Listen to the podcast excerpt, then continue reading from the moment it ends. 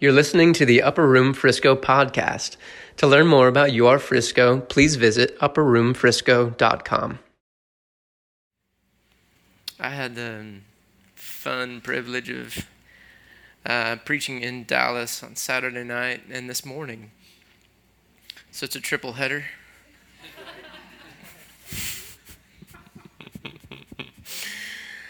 um, do you know what a dentist's favorite hymn is?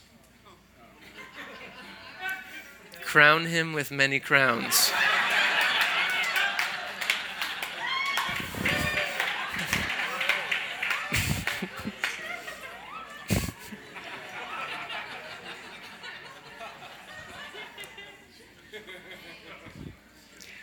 Do you guys know that marriage really changed Boaz?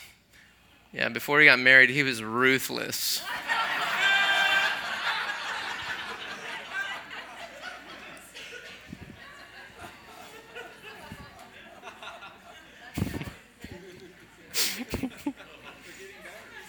yeah. Thank you, Robert. Robert's encouraging me. Um, do you know who the smartest man in the Bible was? Abraham. He knew a lot.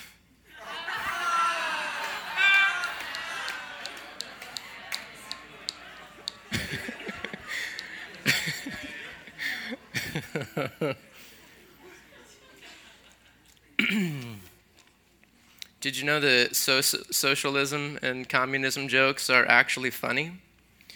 but only if everyone gets them the same.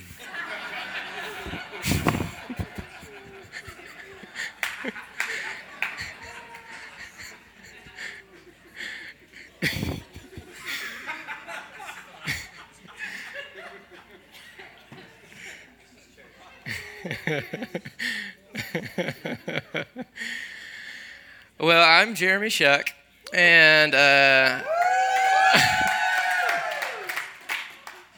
my wife Ashley would be here, but uh, my in-laws are visiting from Mexico, and so she's home with her her dad and um, and her stepmom and her two half sisters. They went to church this morning in Dallas and actually got pretty impacted. Um, they don't have a like a rich.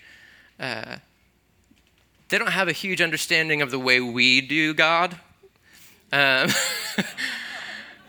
I wanted to choose my words really well because maybe he'll be listening to these podcasts soon. Amazing people um, who have come from either uh, traditional background or, and uh, and Ashley's stepmom comes from Catholic Church because um, she's from Mexico. Um, but they came to Dallas this morning and they were just like looking around in amazement. Oh, people were dancing and happy and and um, it, I mean, this morning really turned into a party. It was extra. Um, it's, it's always those days, too, that you like bring a visitor and things get. Things get really weird, and I would like to say it was the preacher's fault, but it was me. like, um, but we just we had a blast. I mean, there was spontaneous songs breaking out, laughter, freedom, people dancing. I mean, but um, afterwards, um, my uh, my father, who, who's pretty reserved and, and, like I said, doesn't have a huge uh, grid paradigm for um, uh, relationship type Christianity. Afterwards, he said um, he was just really encouraging. He said that was that was something special. And um, he said, I, c- I can tell why you've fought for this. He doesn't talk like that. So it was, it was special for me. Um, he's the kind of guy that when I told him I wanted to marry his daughter, he said, "You need to make two hundred and fifty thousand a year." I was like, that will be fine.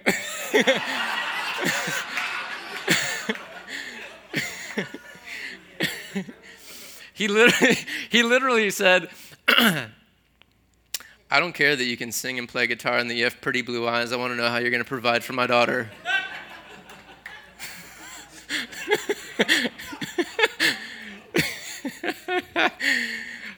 and uh, since then, we've actually become really close. Uh, it's 11 years, and uh, I think two years ago, oh, he, he, he said, Jeremy, I, I really had my doubts.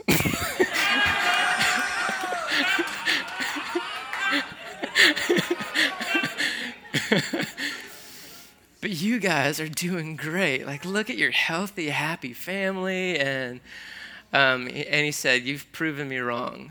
And I wanted to say, like, it was the Lord, because if it was just me, I really would have you know, shipwrecked this thing. But uh, Ashley's home with our family right now. Um, and I want to give you just a, a couple uh, brief things I felt like the Lord was saying. Um, um, he had me do this thing this morning. Um, he wants us to lower, lower our expectations. And, and actually change it into expectancy. And there's a subtle but important difference because ex- expectation is believing or hoping or expecting God to do a specific thing. And expectancy is saying, God, whatever you want to do, that's what I want to see happen. It's believing, it's giving God like a blank check. Like whatever whatever you're up to, that's what I want to see happen tonight. That's what I want to see happen in my life. That's what I want to see happen in this gathering, Lord. And so, expectation puts our hope in an outcome, but expectancy puts our hope in a person. And expectation is this thing where we, we're, we're wanting God to do something in the way that we've seen Him do it before. He rarely shows up the same way twice. He he wants to come, but every time that he has come, it is in a way that shocks most people, even ones that are accustomed to outpouring. Do you know that the, the greatest enemy of a current outpouring is a member of the last? Because we, we get so used to believing that God's going to come in the way that it came in the 80s. And instead of thinking, he might show up in a way we're not used to. He did it 2,000 years ago. The Jews were all expecting a king and they got a servant. And the Gentiles, they were all they're all used to worshiping these many different gods, these you know fallen demonic type beings and giving their lives. They're used to these false gods requiring their life. And here comes Jesus and he's the only God who's laying down his.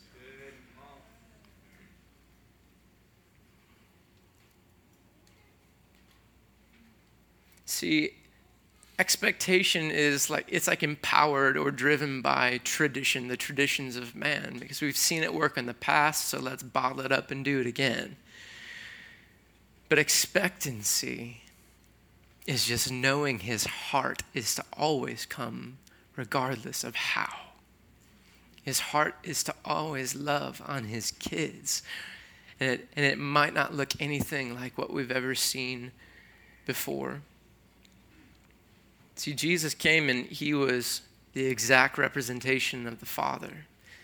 He said, If you've seen me, you've seen the Father. So, for all those thousands of years, we had people peering darkly into the heart of God without the indwelling Holy Spirit. We even had prophets complaining about God, you know, attributing attributes to his character that aren't even real. We had, we had people grasping and groping through the darkness, trying to get a glimpse of the Father. And we have pieces here and there, and the Old Testament paints this beautiful mosaic where you can find pieces of God's heart hidden all throughout. And then the whole puzzle comes together in the incarnation, and his name is Jesus. And Jesus comes on the scene and he's saying things like, You've heard it said, but I say. You've heard it said this way, but I say. And, he, and he's saying, if you've seen me, you've seen the Father. And Colossians goes on further to say that he is the exact representation, that all the fullness of God dwelt in bodily form. And so if you look at the person of Jesus, you understand and see the heart of Yahweh. And what really threw people for a loop was that he was happy. He was anointed with the oil of joy above all of his companions. And people were not ready for that business.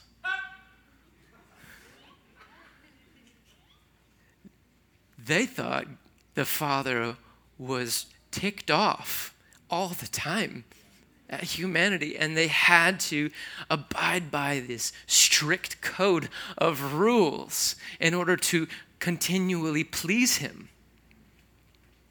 And Jesus shows up and when the Pharisees are fasting by their tradition, Jesus is feasting because he didn't know anything about that tradition. It's in Mark chapter 2 that the Pharisees come up to Jesus. Well, Jesus and his posse are just like mowing down on this great spread of food. And they come up and they say, We're fasting and John's disciples are fasting, but you go about eating and drinking. And Jesus is like, Have you seen how good this food is, though? Like, he didn't say that, but he said something essentially the same. He said, Guys, the party's here. I'm the party, and it's time to feast. There'll be a time when I'm going to be taken away and there'll be fasting, but right now it's time to feast.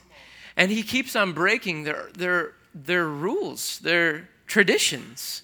He shows up and he is accidentally knocking down every single one of their sacred cows. And, and it's like he's doing it on accident. He's just being him. He's being free and he's breaking their rules and he gets rebuked every time. There are five times within 28 verses, five times that he breaks a cultural religious rule and immediately gets rebuked. The man who did nothing wrong got rebuked more than anyone else. Just walking in his freedom. I got re- rebuked the most in my ministry school, but it wasn't because of freedom.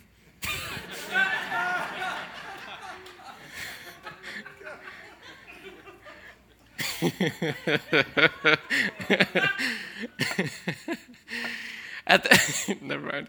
Um, okay, so we could look to what's worked before and just rely on that, or we could nestle up next to the heart of God and say, What's on your heart today, Papa? What do you want to do in this meeting tonight, God? Because we, we can go on autopilot, sing, Blessed be the name of the Lord.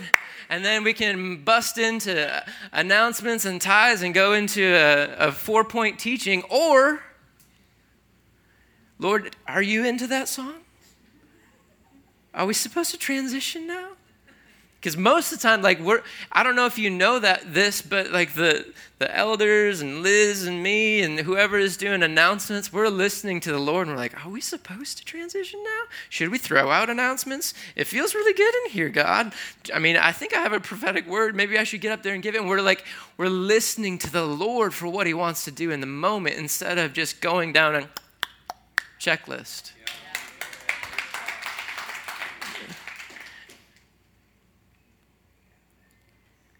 See, we're not going to be able to teach our way through our lives. We're going to have to listen to Him. And by that, I mean, I, let me explain, explain, it from a story that happened to me. One time I was, I was driving and I had this internal turmoil going on, and it had to do with whether or not I was supposed to fight for my calling, you know, uh, for this opportunity, or if I was supposed to wait and and just like let the Lord bring it to me. And have you guys ever been there before? And if you go to the Bible, you can make a teaching for both. It's it, they're both in there. And it will be a beautiful biblical teaching. You can say, Fight for your destiny. It's time to pick up your sword and swing. Shout down the gates. Just go for it. He's made you for such a time as this. And then there's the exact opposite, it's be still and know that I'm Lord. Cast your bread upon the waters, and after many days it will return to you. And in my mind, I'm going through, all right, is it wait? Is it fight? Because I'm tired of waiting. I know that I could step out there and do this, but if I step out there and do this in the force of my own soul, then I'm going to have to keep it up by the force of my own soul, and that's going to be really exhausting. And I'm talking to the Lord. in my mind, and, and he just breaks in and he, and he says, Jeremy, where does balance come from? And um, because I was unbalanced, that moment I couldn't figure out what I was supposed to do. He said, Where does balance come from? And I said, From the equilibrium, Lord.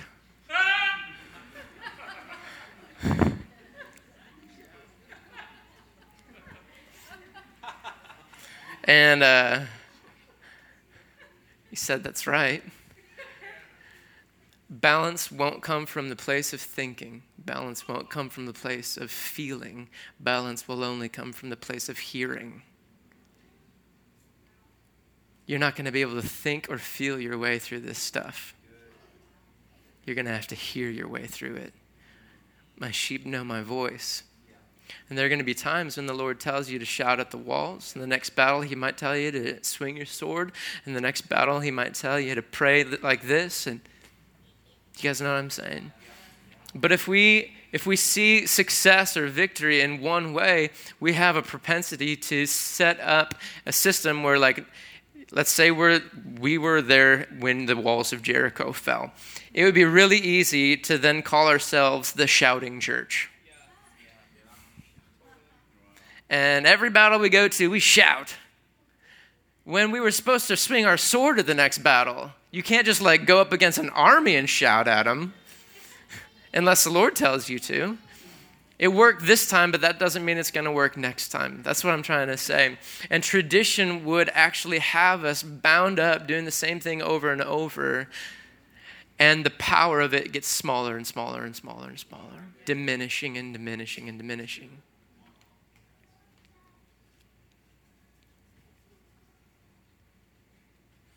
So, what, um, what I would like for us to come into agreement on is that we would be a people who are prepared to follow the Holy Ghost, even if it looks silly or crazy or unorthodox. And we, even if we've never seen it done that way before, we're going to try it. And if it doesn't work, we'll, we'll laugh about it and do it a different way.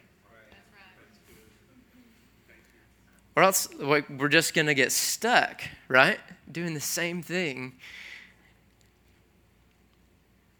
And we know, um, we know that we're going to keep on worshiping and praying. We know that we're going to keep on holding to the apostles' teaching, to fellowship and the breaking of bread. That stuff will never change. But the way that it gets fleshed out will. The Lord has a different way that He wants to do things all the time. You know, He's really spontaneous and creative, inventive. Like he created everything. It's the weirdest thing to, to serve a God and follow a God who never changes, who is so steady and will surprise you every day.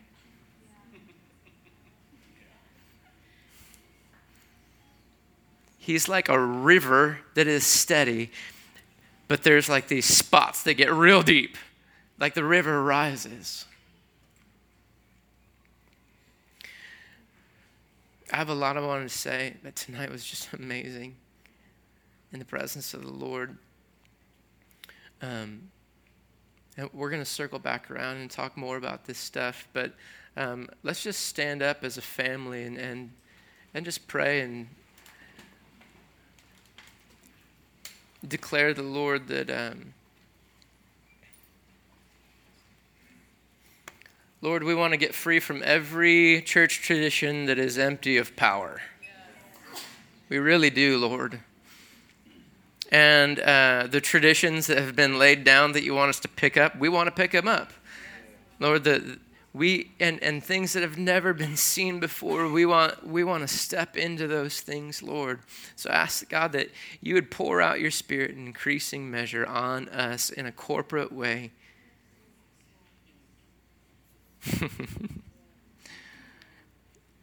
yeah. Jesus we love the manifestations of the holy spirit. We love when you get to show up in tangible, memorable ways. When we gather together. And Lord, we want to create a place where you feel really excited, really comfortable, and and it just becomes commonplace for, for healings and incredible prophetic words and, and hearts getting set free and bodies getting healed and marriages getting restored, that it just become commonplace.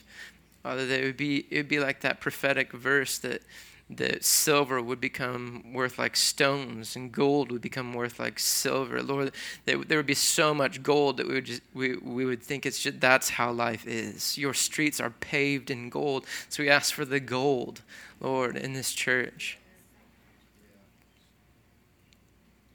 Thank you, Father, for everything that you did in the youth group. Thank you for everything that you did tonight in our hearts. We just love you, Lord. We love you so much.